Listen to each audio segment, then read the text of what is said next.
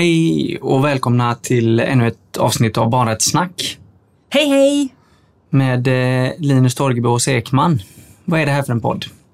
Ja, men det är ju en nedräkningspodd inför att barnkonventionen blir lag. Och det är ju faktiskt väldigt, väldigt snart. 1 januari. Ja.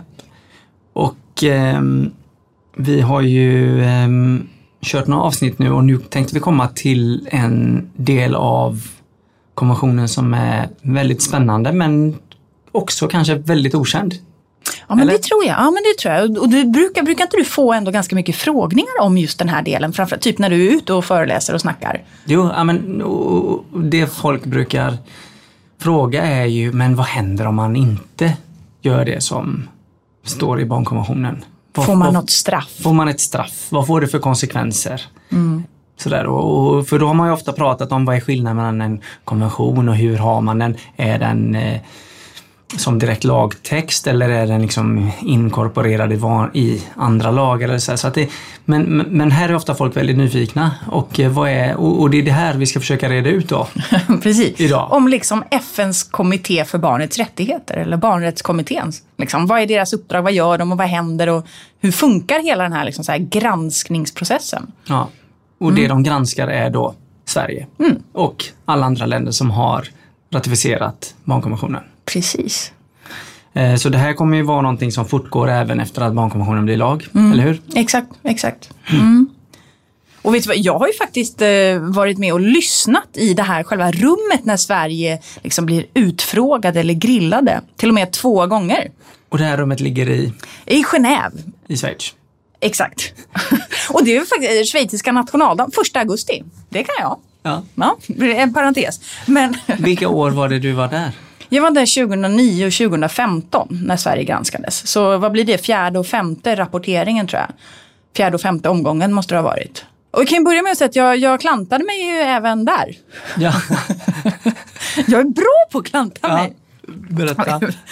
Ja, nu, jag kan säga, jag skäms redan nu när jag tänker på det och blir lite svettig. Men första gången då, 2009, så alltså det här är ett ganska avlångt rum som det här liksom sker i.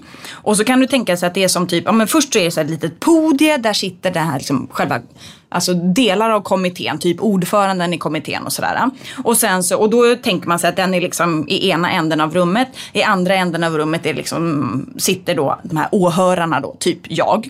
Och sen så mitt emellan det här då så står borden, nu får jag tänka, jag lodrätt, storborden. Så att folk liksom, och då är det ju de här delegaterna från Sverige, från de olika departementen liksom, sitter de mitt emot varandra och sen så är det ytterligare ett snäpp. Utanför dem sitter en massa bord, där sitter liksom resten av kommittén. Och sen är det typ, om du tänker som att du är typ så här på hockey eller någonting sånt, så är det så här bås ovan på typ andra våning där det liksom kommentatorerna sitter. Och där sitter ju de som ska tolka på olika språk. Just det.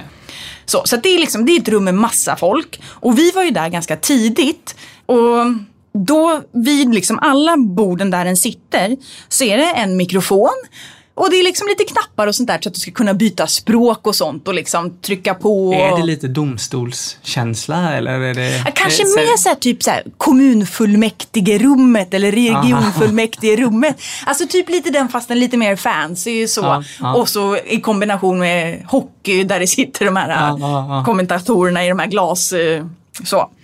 Så vi är ju tidiga och jag kunde inte låta bli de här knapparna, kan man väl säga. Nej. Så jag tyckte ju att det var väldigt roligt så jag började knäppa på de här knapparna ganska mycket och helt enkelt tog mikrofonen då vid mitt bord och började så här waila loss. Ja. Så här bara och så, ja men du vet, tyckte jag att, ja men du vet, jag hade ju lite tråkigt så jag satt där och höll på ganska länge och tyckte liksom, ja kolla här bara, så knapp och sådär. Tills det till slut då efter ett antal minuter. Och det här, nu är ju liksom, rummet är inte fullt så att vi har inte börjat. Men det är ändå kommittén är där liksom, barnrättskommittén är där. Så är det en person liksom som kommer in i rummet och som sätter på sig ett par hörlurar och så bara tittar sig runt omkring. Och så ser mig och så bara, du, bara så att du vet, alla i detta rummet hör dig. Ja. Alla hör dig hålla på. Kan du lägga av? Typ. Så jag skämdes lite och satte mig och svettades lite. Och det var Mariah Careys Hero du hade kört. ju tänka sig så här att okej, då kanske man inte ska klanta sig gång nummer 2. Nej. Så när jag var där då 5 år senare så hade jag ju med mig den här historien. Och kände bara att vad jag än gör ska jag inte knäppa på knapparna. Ja. Jag får inte röra dem, jag får absolut inte leka med mikrofonen. Så jag hade ju verkligen det här liksom så nära mig. Och jag klarade mig ganska bra. Jag satt och snurrade väldigt mycket i stolen istället liksom så. Och sen så har granskningen hållit på och allihopa. Och sen så i någon fikapaus eller om det var någon lunchpaus och lite sånt där. Sen kommer jag inte ihåg om det här första eller andra pausen. Men ja, helt enkelt, jag har gått runt i den här FN-byggnaden. Det är det vi ska. Jag har gått runt i byggnaden. Och så när vi precis liksom ska gå in inför den sista delen då och liksom lyssna igen. Så är det en person som säger till mig så här, liksom bara knackar mig. Men du, alltså hallå, är det ingen som har sagt åt dig? Jag bara, vadå? Vad menar du? Men alltså på riktigt, hur kan du gå runt så här? Är det ingen som har sagt någonting till dig? Och jag bara, men vad är det du menar? Jag fattar inte. Så bara, men hallå, dina byxor. De är helt sönder, hela bakänden. Du visar trosorna. Ja. Då är mina byxor, jag har ju spräckt mina brallor förmodligen när jag så här snurrar på stolen eller något. Så att jag har ju gått runt och visat trosorna, kanske också delar av rumpan, vem vet, i FN-byggnaden. Det var gång nummer 2. Nu är det jag kan gång 3 igen. Nu. Nej, men det går ju inte. Några år här så blir det... Ja. Nej, alltså jag tror att jag är portad. Så det är ju den klantiga delen av... Klantiga delen av Genève. Ja, precis. Ja, men det är ju inte det vi ska prata om när jag klantar mig. Nej, men det man kan säga är ju att ganska tidigt i barnkonventionen så finns det ju liksom någon slags uppmaning kring att man måste ta detta på allvar i artikel 4. Mm. Och alla länder måste göra sitt yttersta för att uppfylla rättigheterna, eller hur? Ja, exakt. Ja. Jag vet att jag gjorde någon gång när jag jobbat med barn som har flytt till Sverige, då gör man en slags reseskildring här och eller på något sätt man tittar vilka länder de har passerat och vad är gemensamt för alla de här länderna. Och då är en gemensam sak är ju att alla de här länderna har då skrivit på barnkonventionen, och i den texten står det att alla länderna ska göra det yttersta för att uppfylla detta. Ja. Och man kan inte komma undan det på något sätt. Och det är ju det man då sen tittar på mer i Genève. När regeringar ska komma och berätta om vad de har gjort. Ja, men precis. Och det här står ju liksom i själva liksom barnkonventionen också.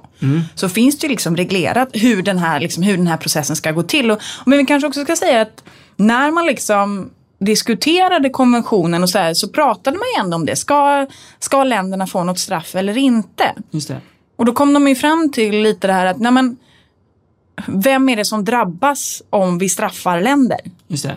Ja, men det är ju barnen. Det är kanske bättre att vi tänker oss att det här ska vara liksom någon form av process, att vi har en konstruktiv dialog och försöker få länderna att bli bättre istället för att straffa länderna. Men vi måste ju samtidigt också prata om de utmaningar och när rättigheterna kränks. Men det kanske ändå ska vara fokus på den här lite mer positiva andan. För om man kollar då, de här instruktionerna kring hur ska det här gå till kommer i artiklarna, vad sa vi nu, 40... Ja, men 43 står ju om själva kommittén, barnrättskommittén och liksom sammansättningen och hur många och hur de väljs och lite sånt. Och sen är det i artikel 44 som själva liksom den här rapporteringen. Just det. Så. Men ska vi ta en sak i taget då? Nu har vi sagt barnrättskommittén några gånger. Vilka är det här? Ja, men barnrättskommittén är ju de personerna som är valda och är experter med högt moraliskt anseende. Ja. Och de är liksom inte valda för att de liksom bor i ett visst land. De är valda för att de är experter. Och de har olika yrke, olika erfarenheter från att ha jobbat med barn på olika sätt. Och den som vill så här supernörda ner sig kan alltså kolla in alla kommittéledamöters CV finns på barnrättskommitténs hemsida faktiskt, om man vill nörda i det och se vilka de är. För alla är inte jurister. Nej, verkligen inte. Det kan ju vara så att folk som har liksom typ har varit så här nationella barnombuds liksom funktioner eller liksom läkare liksom, ja, men det är liksom allt, men det är liksom människor som har kunskaper och erfarenheter liksom, mångåriga kunskaper och erfarenheter och som är från olika delar av världen också. Och de är 18 stycken. Och, ja, men vi har haft en svensk i kommittén. Just det. Thomas Hammarberg. Mm. Han satt ju där när kommittén bildades 91 och så satt han till, nu ska vi se här. Jag tror att han satt i typ 6 år och sen fick han, liksom, behövde han hoppa av och då hoppade Lisbeth Palm in och satt hans sista 2 år. Just det. Typ så tror jag det var. Mm. Men vad var frågan egentligen? Nu har jag tappat bort. Nej, men vi har den här kommittén då, som är 18 stycken och de är från hela världen med olika kompetenser. Mm. Och då får de ju alla de här länderna som har skrivit på då. Det är ju nästan hela världens, alla länder i världen. Mm. Som, och då är de experter på ett land i taget, eller hur ser det ut där då? Ja, men både ja och nej. Alltså det är ju hela kommittén som är ansvarig. Sen har ju de delat upp det i så här typ att några har liksom lite särskilt ansvar som är typ landrapportörer. Så när Sverige granskas så är det ju då 2 personer ur kommittén som har haft lite så här, ja, men lite mer ansvar att granska Sverige. Så de gör, liksom, börjar sin utfrågning före och sen så kör resten av kommittén på. Just det. Om vi då ska komplicera det hela så eftersom den här kommittén har ganska mycket att göra så kan de dela dem upp sig ibland i 2 så här kammare. Så att det, ja, men det är ju egentligen kanske en parentes. Men, så att, ja, det finns landrapportörer men samtidigt så är det ju liksom hela kommittén som granskar och de är ju liksom med, alla är ju delaktiga i själva utfrågningen. Men det sker ju liksom grejer före den här utfrågningen. Mm. För det börjar ju egentligen, för man kan ju se det som att det är typ som en 5-årscykel. Som börjar med en 2-årsgrej. Ja, men vi bara backar en grej till med barnrättskommittén där innan vi går in på det här. För jag tänkte på det här med, de väljs ju på en viss tid. Mm. Och sen då så är den mandatperioden slut. Mm. Och då får länder nominera nya ledamoter till kommittén. Är det är så det är? Ja, men precis. Så, länderna, så man kan ju tänka också att det blir ju kanske lite så här, ja, men du vet, lite politik i det också på samma sätt som det är allt i sånt här. Liksom, ja. Så blir det ju politik, inte att det är partipolitik men att det är liksom, ja, men nu kanske det landet gärna vill ha med någon och nu vill det landet vill ha med någon och så liksom kanske de håller på att snacka med varandra för att kunna nominera bra kandidater. Alltså, ja, så generellt när det är liksom personval och val. Så. Men länderna nominerar liksom. Och sen så röstas det. Så. Och så väljs du på 4 år tror jag det är. Och så kan du bli omvald helt enkelt. Och deras uppdrag är att granska och komma med konstruktiv kritik till länderna som har skrivit på barnkonventionen. Ja, men precis. Och sen gör ju också den här kommittén har ju liksom särskilda dagar där de typ grottar ner sig i specifika frågor eller liksom specifika artiklar i konventionen. Så de ger ju liksom, ja, men de brukar kallas för allmänna kommentarer där det är liksom, ja, men fördjupade rapporter där de beskriver ganska ingående att det är så här vi tolkar, det är så här den här artikeln ska tolkas och användas, det är så här vi ska jobba med dem. Och det finns väl idag typ 23, det tillkommer ju nya sådana hela tiden. Men jag tror att det finns 23 allmänna kommentarer. Och de finns ju också allihopa på Barnombudsmannens hemsida. Om man vill liksom läsa dem, typ. Vad betyder det egentligen liksom barnets bästa, exempelvis. Ja. Eller lekvila fritid, vad innebär det? Så kan man liksom läsa de här fördjupade rapporterna. Så de ger allmänna råd och sen också då specifika kommentarer till länder.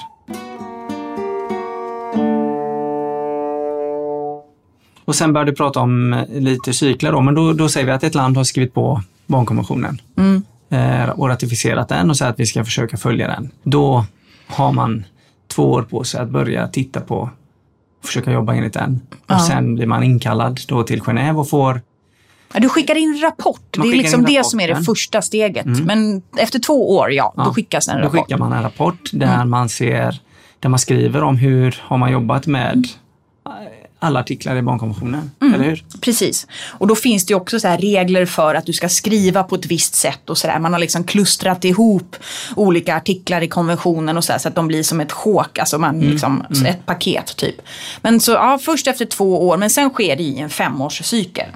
Så det börjar med typ, men vi tar Sverige då. Ja, men då skickar ju liksom Sverige in en rapport där Sverige skriver: "Det här har vi gjort de senaste 5 åren." Och då kan ju det vara typ allt möjligt. Ja, och så skickar man in den och sen så blir man då kallad, när de har läst den här då, får man ett datum när man ska infinna sig i Genève.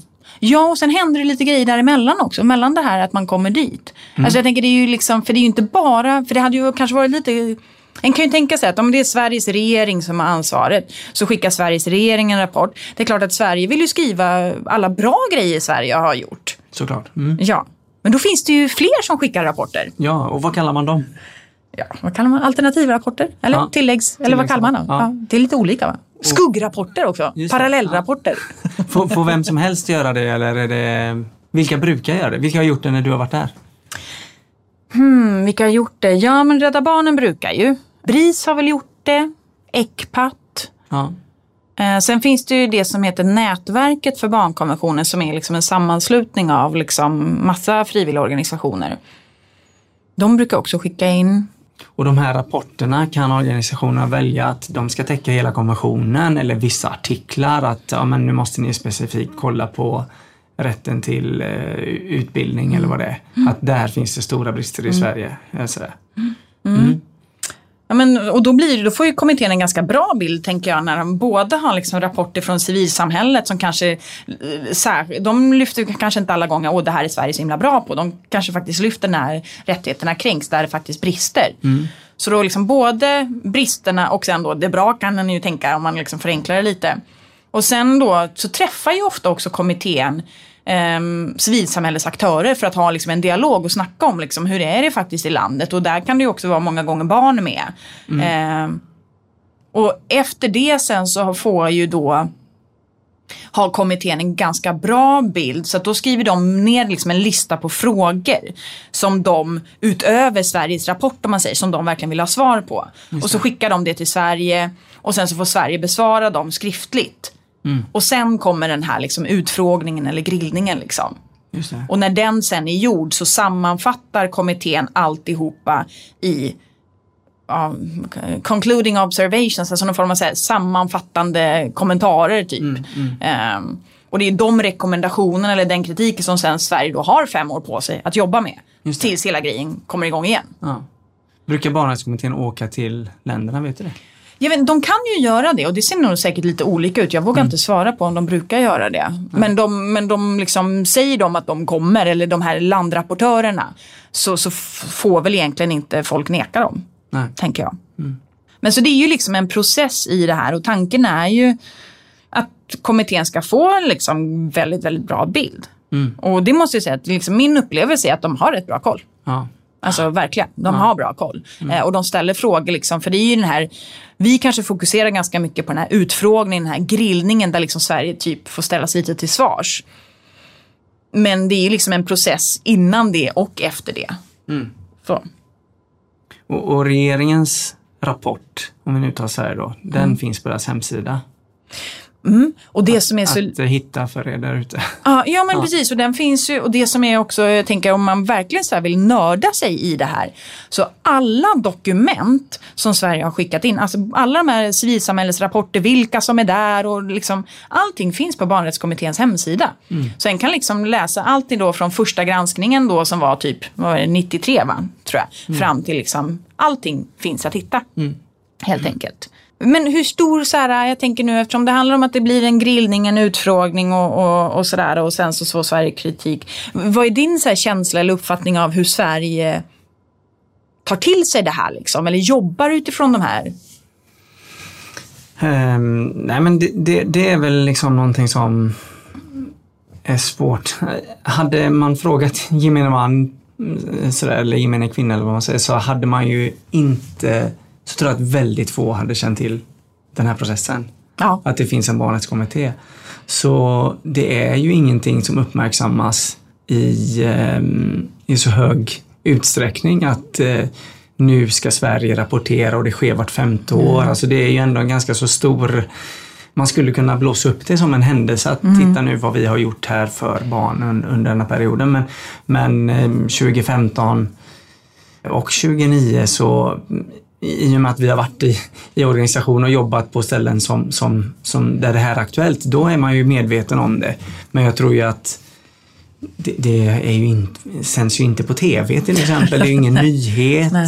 Det är väldigt lite liksom, kanske någon radio något radioinslag och så. Men då är det ju ofta civilsamhället, tänker jag, som har drivit på det. Ja. Nu är det en grupp från, eller nu är det Åker Anders från Halmstad med ner till Genève och då har P4 Halmstad ett telefonsnack med honom. Så att det är väl en lite tråkigt, tycker jag, att det är så, och det är synd att det är så, för att det är rapporten och kritiken är så bred och liksom berör så många delar av samhället och hela landet, så är det verkligen någonting som man skulle kunna ta och jobba med, för att det som ofta är ju inom svåra frågor, så det man ofta söker är ju nationella strategier.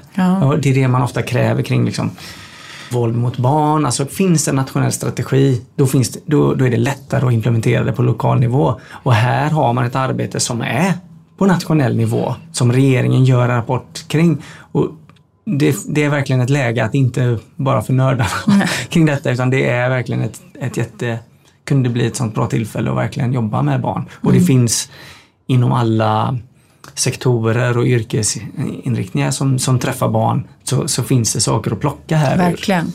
Ja, hoppas man kan lyfta det ännu mer.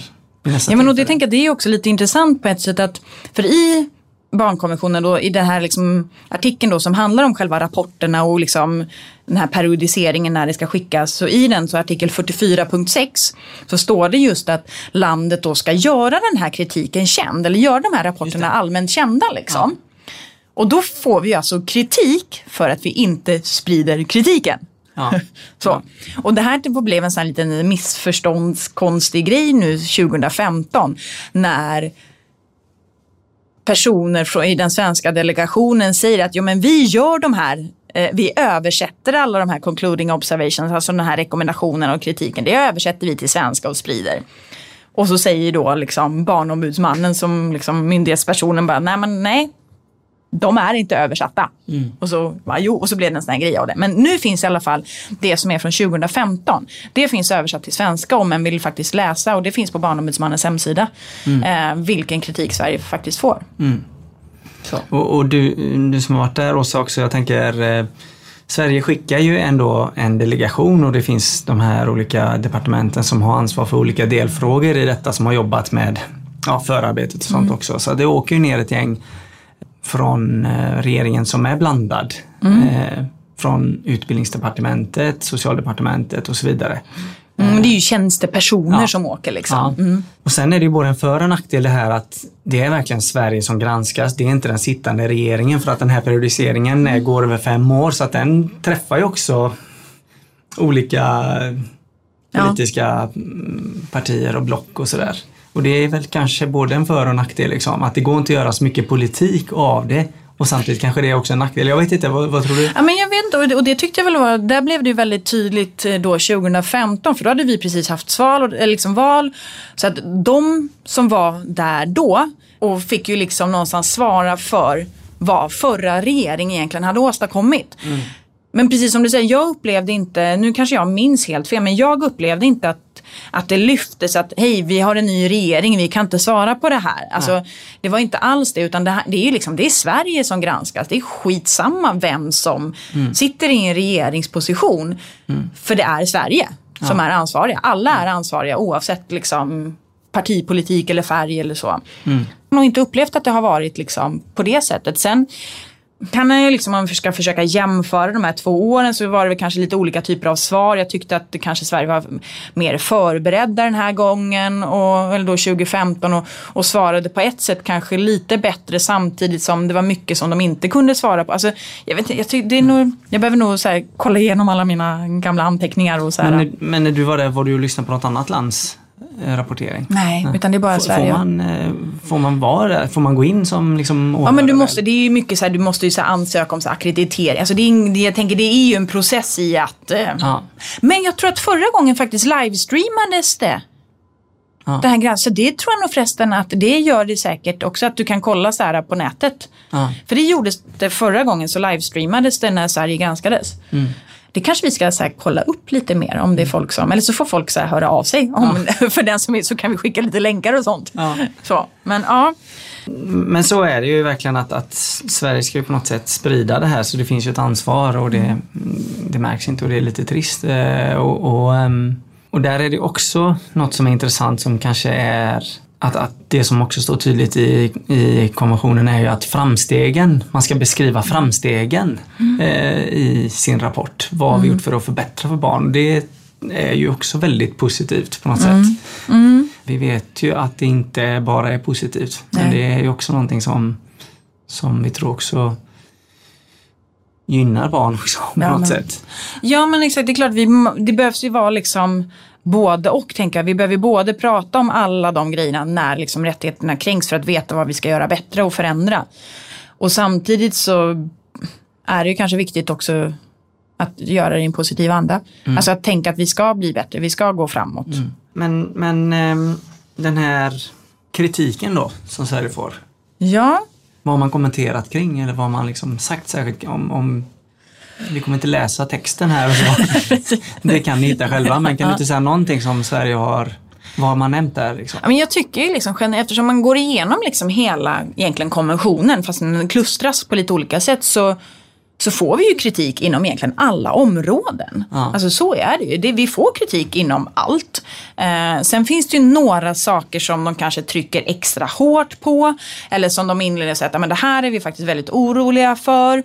Och sen finns det saker som återkommer. Så det beror ju lite på vilken ämne vi väljer att ta det. Det jag tyckte var liksom som de lyfte väldigt tidigt i granskningen eller i den här utfrågningen då 2015 var ju att de var faktiskt liksom oroliga över rasistiska och främlingsfientliga liksom strömningar eller vad man nu ska säga. Det var någonting som de faktiskt sa väldigt, väldigt tidigt att det här är vi oroliga över att vi ser det här i Sverige.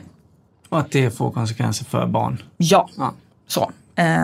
Och jag tyckte väl kanske också att 2015 att det kanske var lite mer fokus på att de lyfte barn som befinner sig i särskilt utsatta livssituationer. Allt från alltså, just diskriminering, olika grupper av barn som faktiskt fråntas sina rättigheter snarare än att de tillgodoses, att man försöker förstärka det. Så det var väl det. Men sen om jag ska säga generellt vad Sverige, om vi försöker liksom lyfta de grejerna som Sverige brukar få kritik för, så är det ju till exempel att barn diskrimineras på grund av bostadsort. Alltså det ser så himla olika ut för barn beroende på vart de faktiskt råkar födas. Och vilken kommun eller region eller liksom stad de faktiskt råkar bo i. Och då tar man fram siffror som hur många skolsköterskor är det per elev och...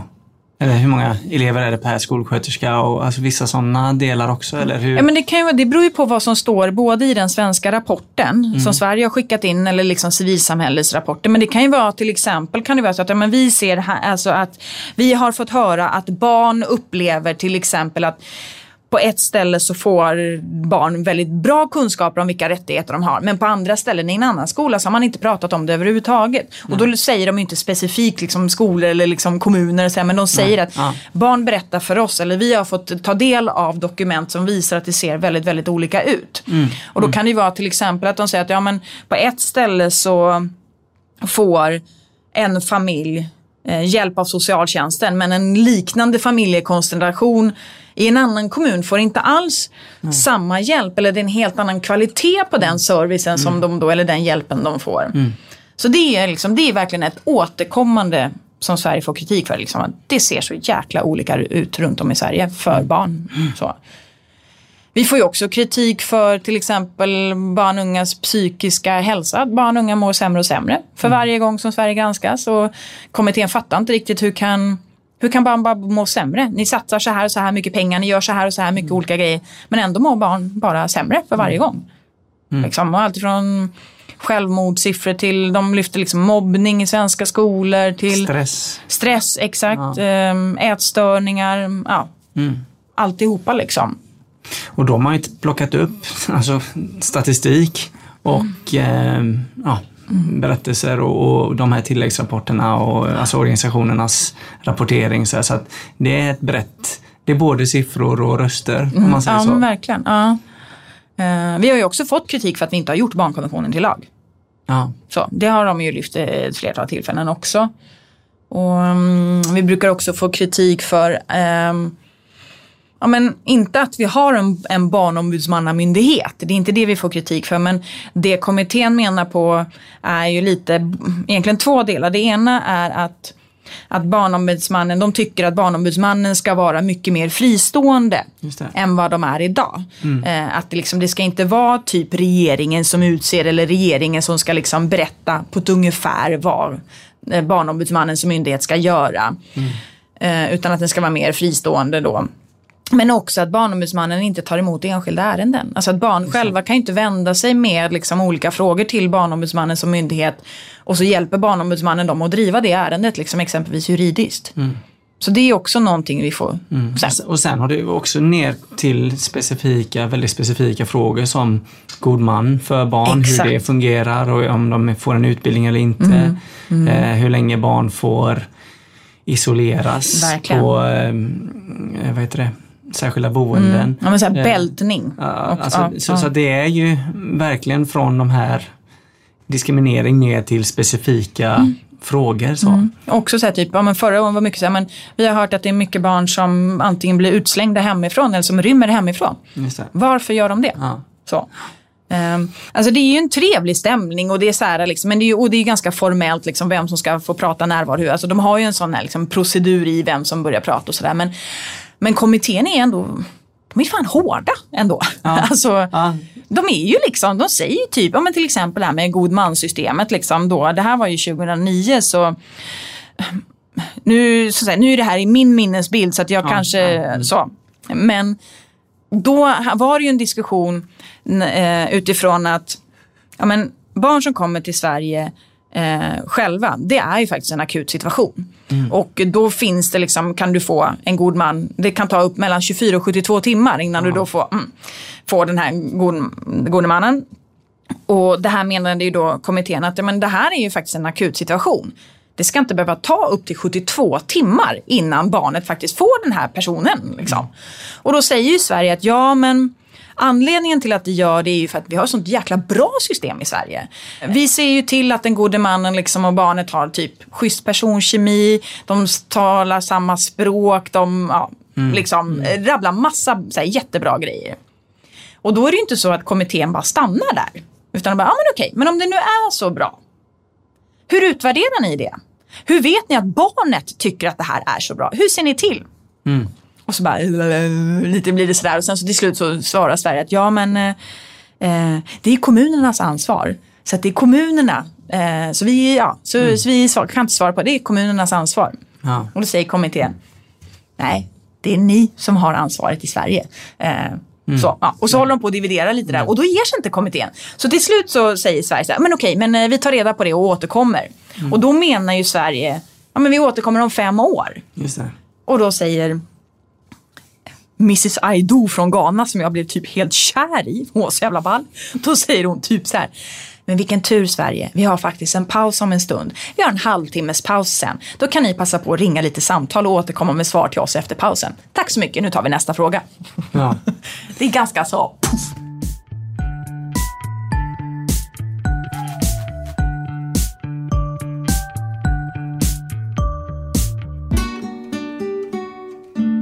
Nu när barnkonventionen blir lag också, så det här kommer ju fortgå som sagt. Mm. Och en förhoppning är väl på något sätt att det kan liksom bli också ett ännu bättre redskap. Ja. Att det lyfts ännu mer hela det arbetet som görs kring rapporteringen och att det liksom...